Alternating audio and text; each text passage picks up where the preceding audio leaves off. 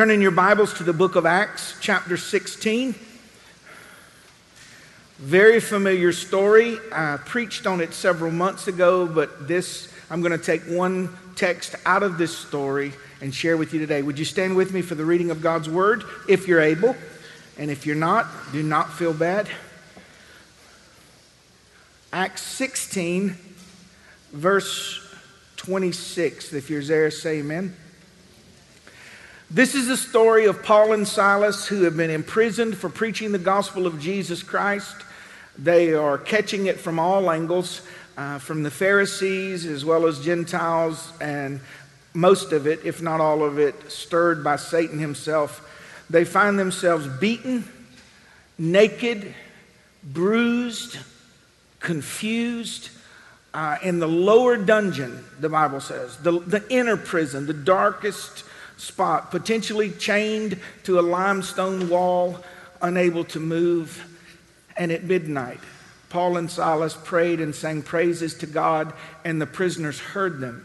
And the Bible said God sent a great earthquake. Here we are in verse 16. Suddenly there was a great earthquake, so that the foundations of the prison were shaken, and immediately all the doors were opened, and everyone's bands were loosed.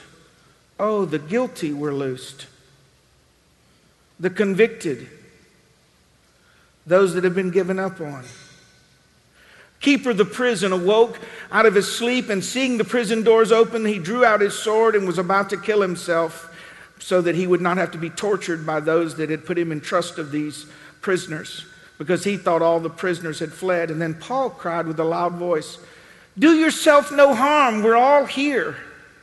And he called for a light and sprang in and came trembling and fell down before Paul and Silas and brought them out. And this is what he said Sirs, what must I do to be saved? And they said, Believe on the Lord Jesus Christ, and thou shalt be saved, and all your house. Before you're seated, let me share with you this. This man was open to God because of the operation of God in the life of someone else. He saw their God save them. He saw God intervene supernaturally. Someone not interested in Jesus Christ became interested when he saw what God was doing in their life. And there are people in this room that would not call yourself Christians, but you have seen your friend, your son, your daughter, your spouse change before your very eyes supernaturally powerfully, unmistakably, undeniably. And from their experience, maybe you are in the waiting room saying to yourself and to others, Sirs, what must I do to be saved? Because I'm missing that and I need that. And that's the question I want to answer today with the message, if God allows. Simple questions honest answers, abundant grace. Would you pray with and for me as I pray for myself? So, Lord, I humble myself before you today as an unprofitable servant at best, but I am called and I, I, I've been commissioned and equipped, but I'm relying solely upon the power of the Holy Spirit to convict hearts, for the womb of the Spirit to contract and let new birth happen today. Anoint these words. Let the eyes of people's understanding be opened. Lord, you're the Lord of the church and you save. And that's what I'm asking you today. Dialogue with those that may not know you and have not dialogued before, and let truth reign. Let the word of the Lord be like a hammer that breaks the rock into pieces and sets people free. In Jesus' name, amen. You may be seated this morning.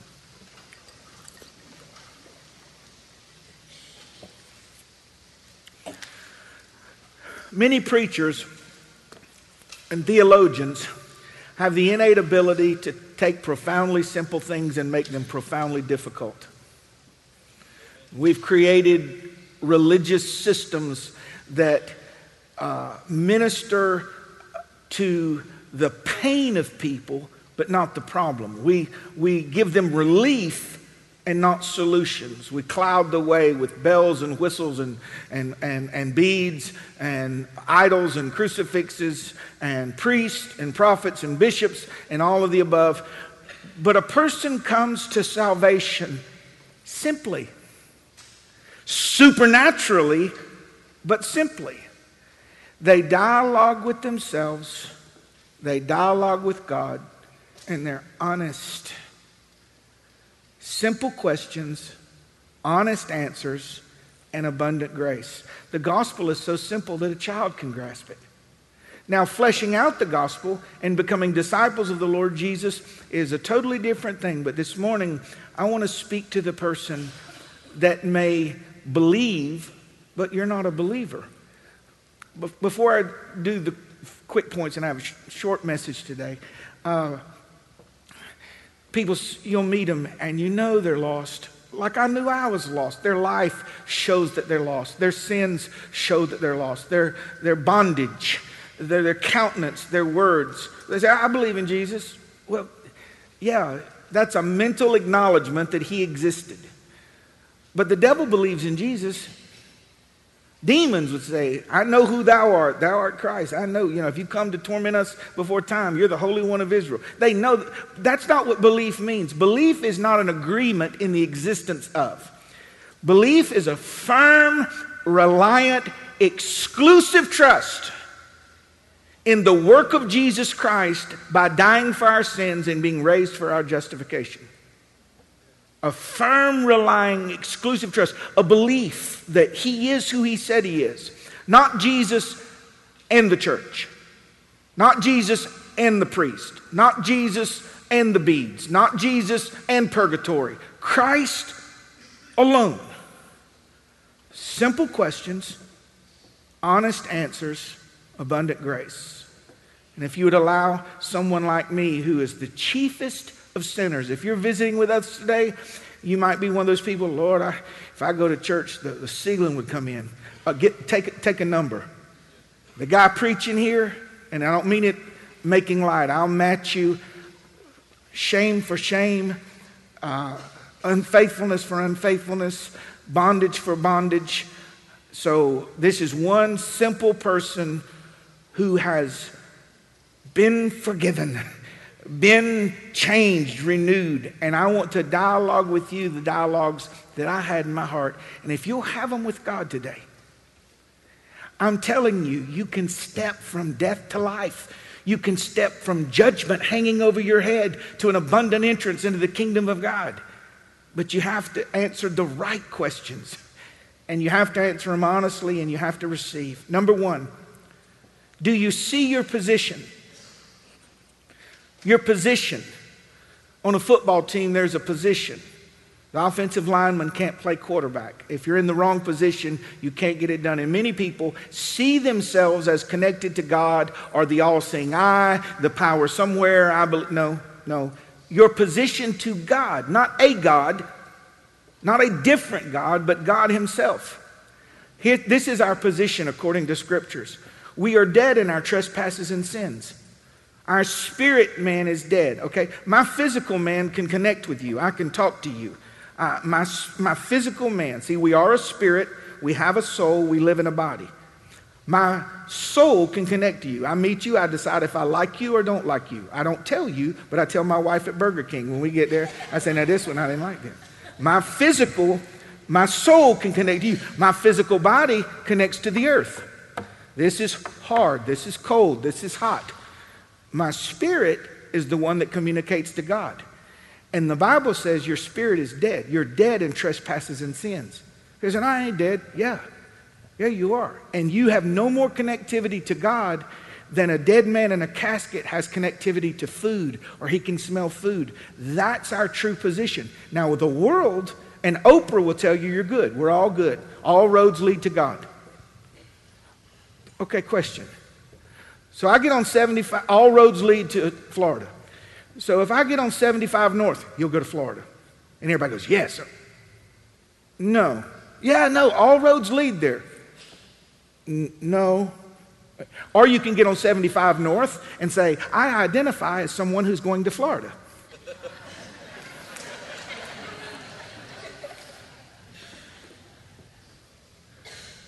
I'm okay with God. I believe. God said we're dead in trespasses and sins. God says that there is no one righteous, no, not one. That all of us in sin and come short of the glory of God. And that death entered the world through Adam sin, because of sin. And sin was passed on to you. We were born sinners. The sin nature is in you. See, I am not a sinner because I sin. I sin because I'm a sinner. And when you came through your mother's womb, you were separated from God. The sin that was passed on from your mother and your father, uh, the blood being from your father, was passed on. That's why it was imperative that Jesus was born of a virgin, because the life is in the blood, and the Father provides the blood. And Jesus, having no earthly father, came as the spotless lamb to die for our sins. But we who have not been born again, our position is we are separated from God. Listen to this verse in Isaiah. Isaiah 59. Behold, the Lord's hand is not shortened that it cannot save you, neither is ear heavy that he could not hear you. But your iniquities have separated you and God, and your sins have hid his face from you, and he's not listening. The gospel, the good news is judgment first. The good news is not that you're okay, I'm okay. The good news is God loving you enough to tell you the facts, the spiritual facts, so that you can feel convicted. And conviction, when God convicts your heart, is Him giving you permission to repent. And when you repent of your sins, you then find grace that forgives you, cleanses you, and makes you whole. And you cannot find grace if you've not been forgiven. And we're not forgiven of sins we don't have. The Word. So I have to know my position. John, you're damned. I was born in a preacher's home. You're damned. You're a sinner. Well, I go to church. Damned. I shook a preacher's hand. Damned. And this gospel is not preached in many places because we tell them the good news is that God loves you. Love wins. No, truth wins. Dead in trespasses and sins. That is my position. Now, God doesn't leave us there. I'm not beating you up. You just need to understand that all of us were in the same condition. And you don't believe in original sin, go to a, a, a sandbox and five two year olds in it and three toys. And you'll know that we were born, well, anyway, y'all, y'all's kids aren't like mine. Do you see your position? Do you gravitate to darkness? Jesus said in John 3, This is the condemnation that light is come into the world, and men love darkness rather than light because their deeds were evil. For everyone that doeth evil hateth the light, neither cometh to the light, lest their deeds be reproved. But he that doeth truth cometh to the light, that his deeds may be manifest, that they are wrought in God. I knew that I was not right with God by what my uh, affections were towards. I gravitated to darkness. Why are all the nightclubs dark? Well, first of all, it helps ugly people. Uh, that's sorry. Dark deeds uh, done in the darkness. We gravitate towards music that's dark. And it doesn't have to be occultic to be dark. Dark meaning sinful. You know, uh, country music or the other. It, it, it, doesn't matter if the message is sin and destruction and we gravitate. We gravitate to dark people that pull us in. And this is not a message of judging them, it's me dialoguing with myself. Why? Why am I drawn to that? Because my spirit man is dead. The only stimuli that I'm receiving is my soul, pleasure, sexual pleasure, uh, food pleasure drug alcohol pleasure, sensation? Do you gravitate to darkness? And, and God tells us it's, this is not to condemn, it's to awaken. And see, that's the reason you gravitate to darkness, because you, you, you don't have light in the heart. You're not, you're not there. Honesty, uh, honestly, I would go to church. You know, my dad died when I was a young boy, and from then on, I didn't have anything to do with it. And I would go and I'd look around and go, I do not get it. I just, I'm sorry. First of all, the music was real bad. And our church has wonderful praise and worship. But you ever been the church where the people pull up in $60,000 SUVs and have a $400 sound system in the church? And it was just bad. I, I, I, just, I just don't get it. I just don't get it. And then when God found my hiding place and saved me, I went back in the same church with the same old guy on a guitar and the same preacher. And I would just weep and sob and laugh. Say, what happened? Imagine a, a digital tuner, and if God was speaking on 100.1 and you're at 99.9 and you hear nothing. So close to the kingdom of God and you can't hear him. So close, but, and then if you bump it to 101, God comes clear. I knew my position, and God allows me to get in situations that are so painful and hurtful so that I can realize that I gravitate to darkness because I'm of it. Now, again, you say, Well, I'm glad I visited today. Those two beat me to death. Well, they lead to the other. You can't have a, a, an awareness without being aware. There can't be the conversion without the, the turning from.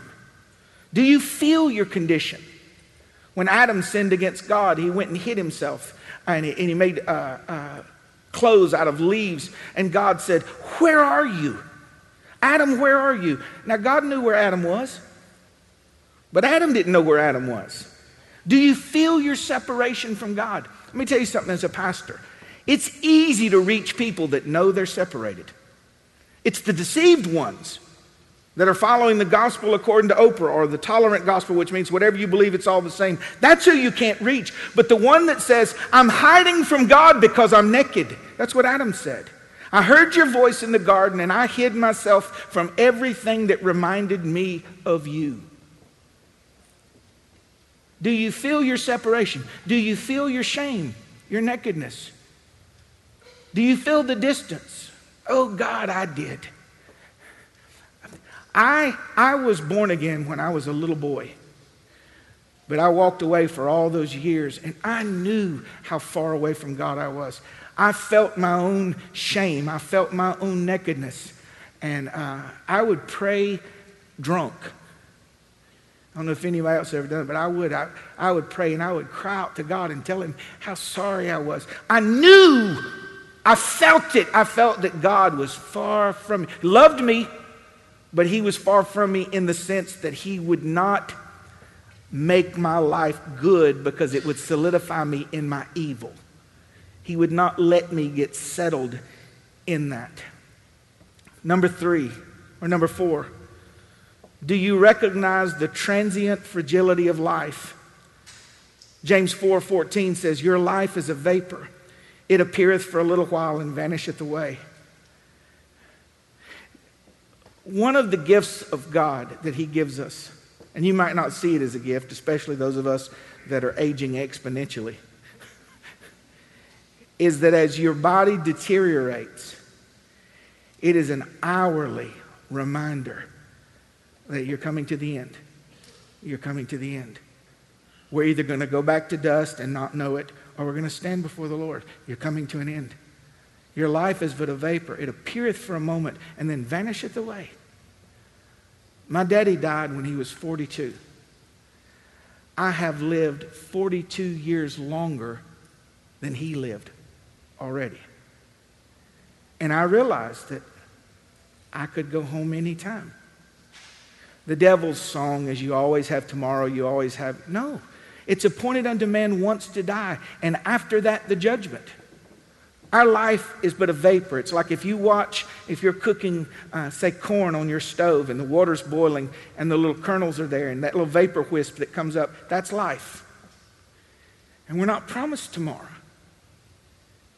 Or you're using a fear tactic. No, I'm using a fact tactic. What we do in life, we have to do now. And, and God gives us this window and this opportunity. Number five, do you recognize your helplessness? This is how a person can be saved. when we understand that there's nothing we can do. Dead people can't help themselves. Well, I'm going to turn my life around. Can't do it. You don't need a changed life, you need an exchanged life. I'm going to modify my behavior. Still, you're still dead in your trespasses and sins. I want to be a better dad. I'm going to go to church. Still dead in trespasses and sins. We have to not only know our condition, we have to accept God's word that we are helpless to help ourselves. And here's how here's one of the ways we know that. The Bible says you did not choose me, but I chose you. Since you couldn't get to heaven, I came to earth. No approach. And I'm going to try to weave this into a very simple subject matter for you. Imagine a courtroom where you come and stand before the Lord and you're guilty, your lawyer knows you're guilty, and the judge knows you're guilty. That's the problem today. We're preaching a gospel where they tell you the judge and you are cool. And I'm guilty. There must be something. Mercy has to come in. Grace has to come in. Mercy keeps a judgment from me that I don't deserve. And grace gives me a reward that I did not deserve. Mercy keeps something from me, and grace gives it to me. And mercy and grace came from Jesus Christ. But you have to be helpless. To merit salvation, you have to come before the Lord and say, I have no merit, no bearing, no influence, nothing to bring. I accept, I recognize and accept your judgment of my sin. But it doesn't end there. Let's go to the next one. You can't come to God when you want to. It is Him that draws you. Well, I'm just going to pray next week. That may not be the appointed time, but the Bible said now is the acceptable time. Now's the day of salvation. When your heart is this a dead person and he's he's quickening it and he's he's starting to bring them back to life. If he's touching them, that's when a person can come to him. So if I've accepted his judgment of me and I can't approach him, I can't get there, and then he bids me to come. This is why it's important that you see all through the New Testament that Jesus raised people from the dead. It was a physical manifestation of a spiritual reality that if He could bring your body back, He can bring your spirit back. That He would save us.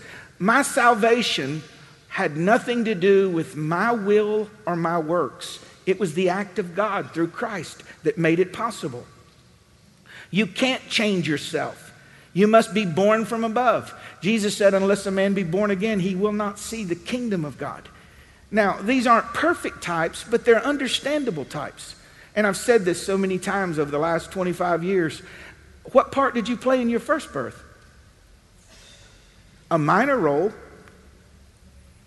And when you're born again, it is God willing, God providing the seed God providing the receptive womb, God bringing about the life, the spirit contracting, your spiritual water breaks, and you're born again, and then people will stand in the church and go, I did it. No. That child is helpless, and it comes into the world by the will of another. Now, where the parable breaks down is that child is unaware of what's happening, but you're aware because your soul is alive. The soul part of you realizes that a new person is on the scene, a new creation in Christ Jesus. The spirit man, grace enters a person. Religion can never help you. Ever. Ever. Because religion doesn't help dead people. It must be the act of God, by the will of God, through the power of God, that a man is saved. And so, well, Pastor John, I don't get it. So if I'm dead, how do I call out? No, your soul's not dead. Your soul, the seat of your affections, the soul cries out to God for his spirit. I know I'm separated from you. I know, I know. My life proves I gravitate to darkness. I'm, I'm a man of the flesh. I'm a man of carnality. And if you don't resurrect me, I'm damned. You've already judged me. The wages of sin is death, but the gift of God is eternal life through Jesus Christ our Lord. I can't change myself. You'll have to change me. I can't earn it, Lord. Dead people don't have the capacity to earn. And it's not for sale. I can't merit salvation. I can't ascend. I can't purchase it. It's the gift of God. That's why when Cain and Abel came before the Lord after Adam's sin, they knew of the sacrifice because they clothed themselves, we say fig leaves, with, with leaves and branch, uh, pieces of, of the earth. And God killed a lamb and skinned it. God did. And put the skinned, the skin above them. So under the skin was blood that touched them. And he said, Your covering won't work. It must be God's covering, which symbolizes God has to cover our sin. We can't cover it with good deeds or anything. God must do it. So Cain comes before the Lord to bring an offering, and he brings from the field, you know, corn and wheat and barley and all of this, and he offers it before the Lord. And the Lord says, I won't accept it. Abel comes and brings a lamb and kills the lamb and offers the lamb to God, and God accepts it. So, what was missing? Cain did not acknowledge his sin. He said, Look what I'll do for you. And God rejected him. And Abel said, uh, This lamb came from you. I, I didn't do anything with it. And I know that when my daddy sinned, that an animal died so that he could be covered. And I, I bring this animal before you because I know I need to be covered. I'm just like my dad. Pointing to the final lamb, the Lamb of God that would take away the sin of the world, and there was no more need for the slaying of the lamb because the Lamb of God came and died for him. You can't write your name in the book of life. Listen to this Revelation 20, verse 15. Ben, if you would come please this morning. And whosoever's name was not found written in the Lamb's book of life was cast into the lake of fire. They tell you today on television and in the churches that God will judge no one, that the whole world has been reconciled to God, and that all will be saved. Scripture says, And whosoever's name was not found written in the Lamb's book of life was cast alive into the lake of fire. And it says, And their torment ascendeth forever and ever. Well, how do I get my names written in the Lamb's book of life? Who has the book? The Lamb. Pastor John can't write your name anywhere. You, it's not your book. I'm appealing to the common sense of all of us. The book that records our deeds is the evidence of our sins. It's the evidence of. And unless something supernatural happens, I'm guilty. God knows everything. God's everywhere. Nothing can undo it. Unless something happens, I'm, I'm eternally judged. And then Christ comes in the courtroom and says, Father, this is John. I died for him. John, is that true? I believe Jesus paid my penalty in full. John, do you add anything else? Oh, no, no, no, no, no, no. Are you sure? Mm-mm. That would make the lamb spotted. That would make the blood impure. I am as guilty as you say I am, and I deserve judgment. But Christ paid for my sins, and he declared on the cross, It is finished. God says, You are free to go and enter into the joy of the Lord because Christ paid. See, he didn't just, oh, let's forget John's life. No. When you see that bloodied, bruised figure on the cross at Golgotha, he was seeing me and my sins, and the wrath of God was poured out upon him. That was how guilty I was. So, grace is not about making you feel horrible and leaving you there. It's bringing you a place of helplessness so that you can receive the unmerited grace of God. For by grace are you saved through faith, not of yourselves. It's the gift of God, not of works, lest any man should boast. Not of works.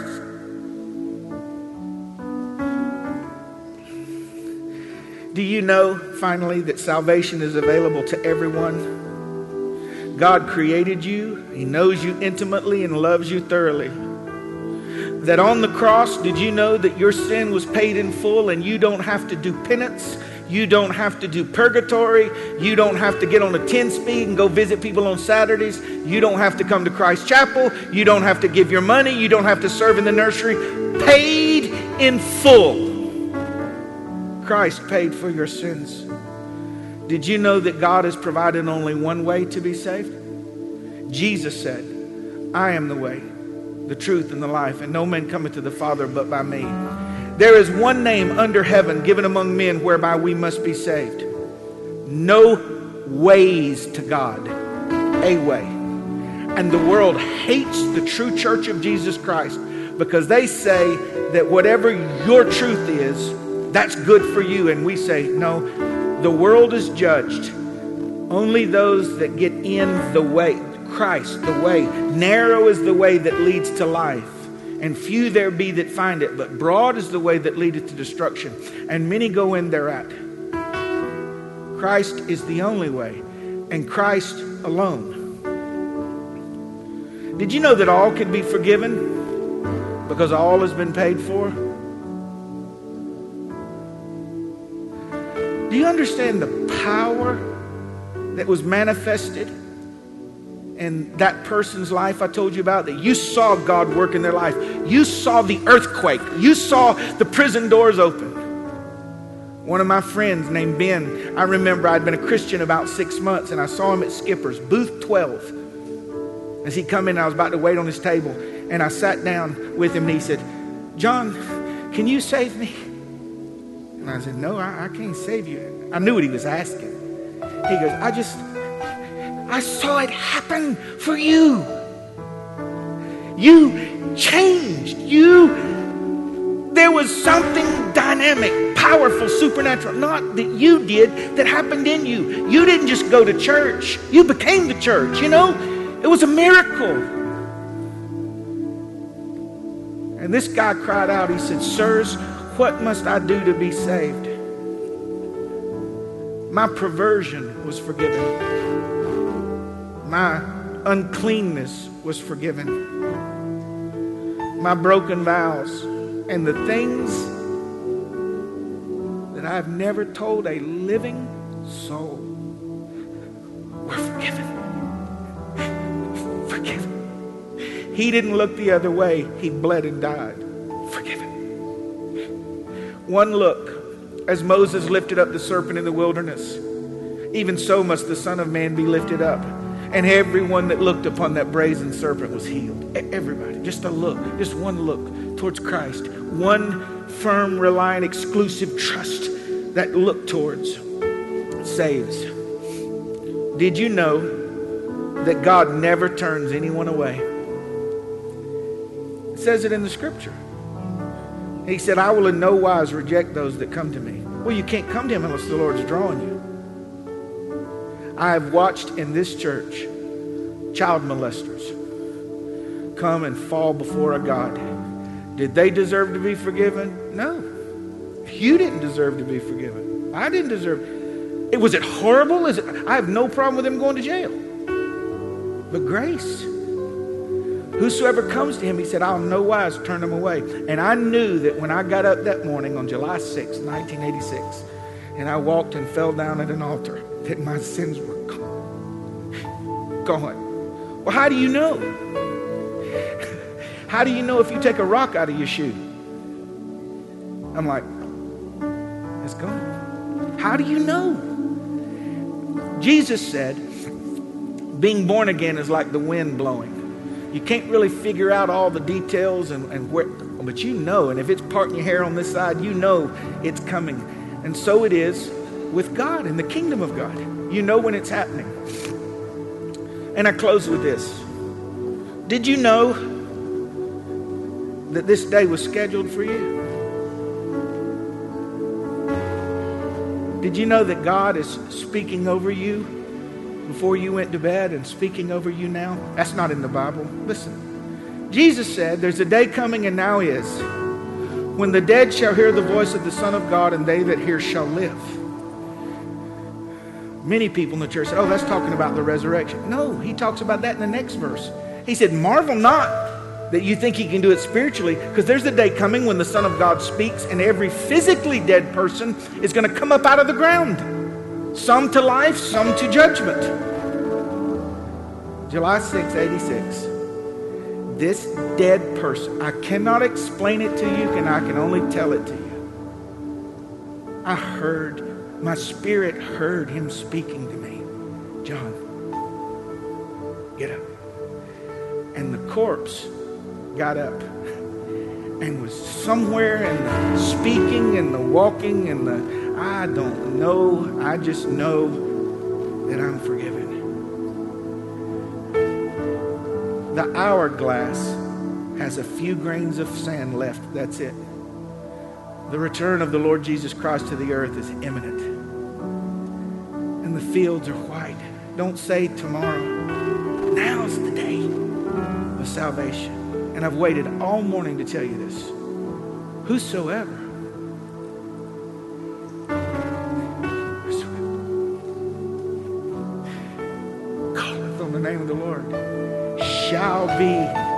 Arrested, forgiven, energized, changed, rebuilt, restored, name written in the Lamb's book of all these things so that they say, I'm saved. I'm saved. Now is the day. This is your time to put your trust in Jesus Christ. You're not joining this church. You don't have to like me or this place, but you say, I believe something in my soul says that's truth. And I am agreeing with God's judgment upon my life so that I can receive the grace for those sins that I've agreed I committed. Would you bow your heads with me this morning?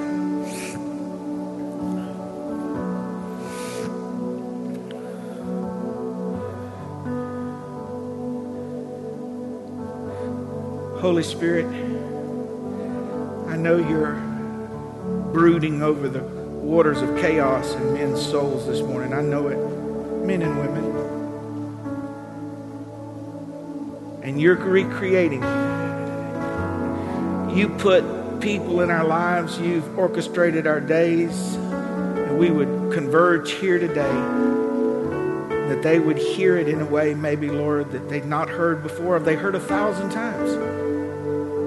But they know that God is speaking over them. The day is coming, and now is when dead people hear the voice of the Son of God, and they that hear shall live. Pastor John, I am agreement with you that I am a sinner and I am helpless to do anything for myself. Do you think God would forgive me? Absolutely. If that's you, with no one looking around, just slip your hand up and put it back down. You will not be embarrassed. I see you. God bless you. I'm asking God. God, God sees your hand. God bless you. I'm asking God to forgive me this morning.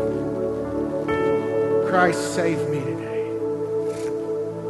Again, no one looking around. And for our guest, I'm not trying to embarrass you at all. But this is our soul. This is our eternal life. If you're here with a family or friend, don't say anything. Just reach over, touch their hand means I'll go with you to pray if you want to go.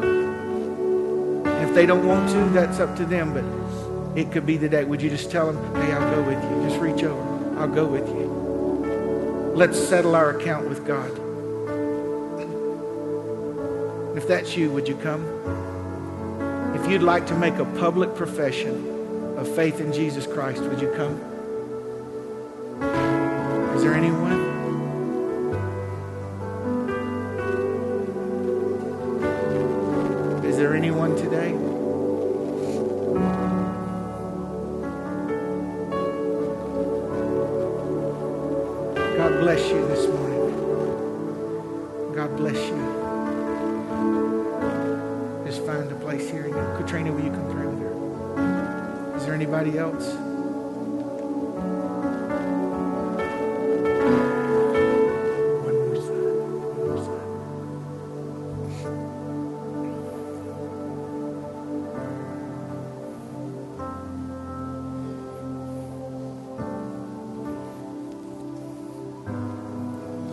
One more sign, one more day, but some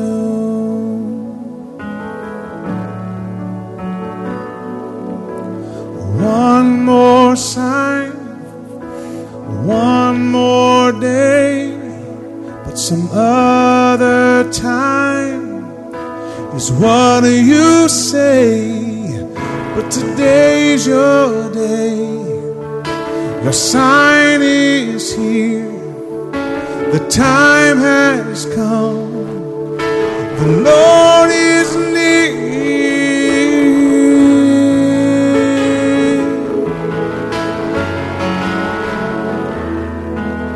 Just reach out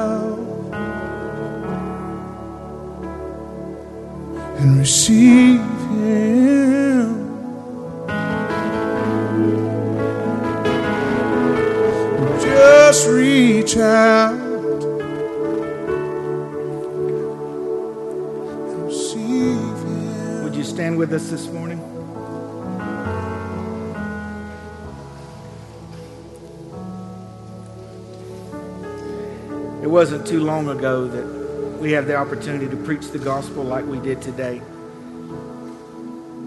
And I got an email from a guy. He said, uh, I heard the Lord's voice for the first time in my life.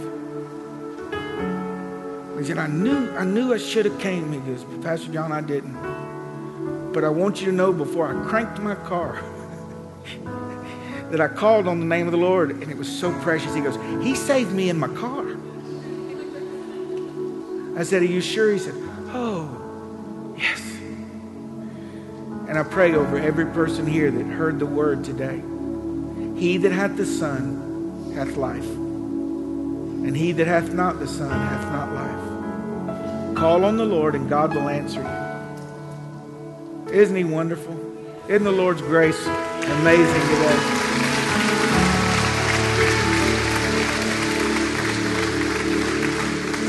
Hey, Greg, you know I'm going to ask you to pray. Come up here. You got to pray over.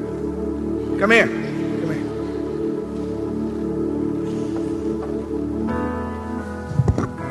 here. You blessed us last time. You gave us the blessing, and that's good too. But won't you to pray for us? I love you. I love you. I, I just want to. I'm, I'm not going to preach. Please. I'm, I want to just say something. Um, this morning, I was awakened to pray for Pastor John in the service, and then the Lord told me to come to the service, but I wasn't going to come. And then He called me, and I figured I'm not the sharpest tool in the shed, but I'm no bowling ball either. So I came, but I want to just say to you, um, that's about as good as a legitimate Holy Spirit infused biblical presentation of the gospel that you will ever hear in your life. And I say that because I, I've literally been to every continent and many countries sharing the gospel, and I'm telling you, if there's anybody here that's still toying with the idea, I can't figure out why you would do that. I would love for you to explain to me logically why you would not take this ridiculous offer from God. that, man, it, I just, the value of this is unbelievable. Hmm. And so please, if you're still like, don't, don't think about it too long because life is, is fleeting. So may the Lord bless you and keep you. May the Lord make his face shine upon you and be gracious unto you. And may the Lord lift up his very countenance upon you. and give you his peace in the name of the Prince of all Peace, Yeshua. Adonai Adonai Adonai shalom. Amen. Amen. Have a wonderful day. God bless you.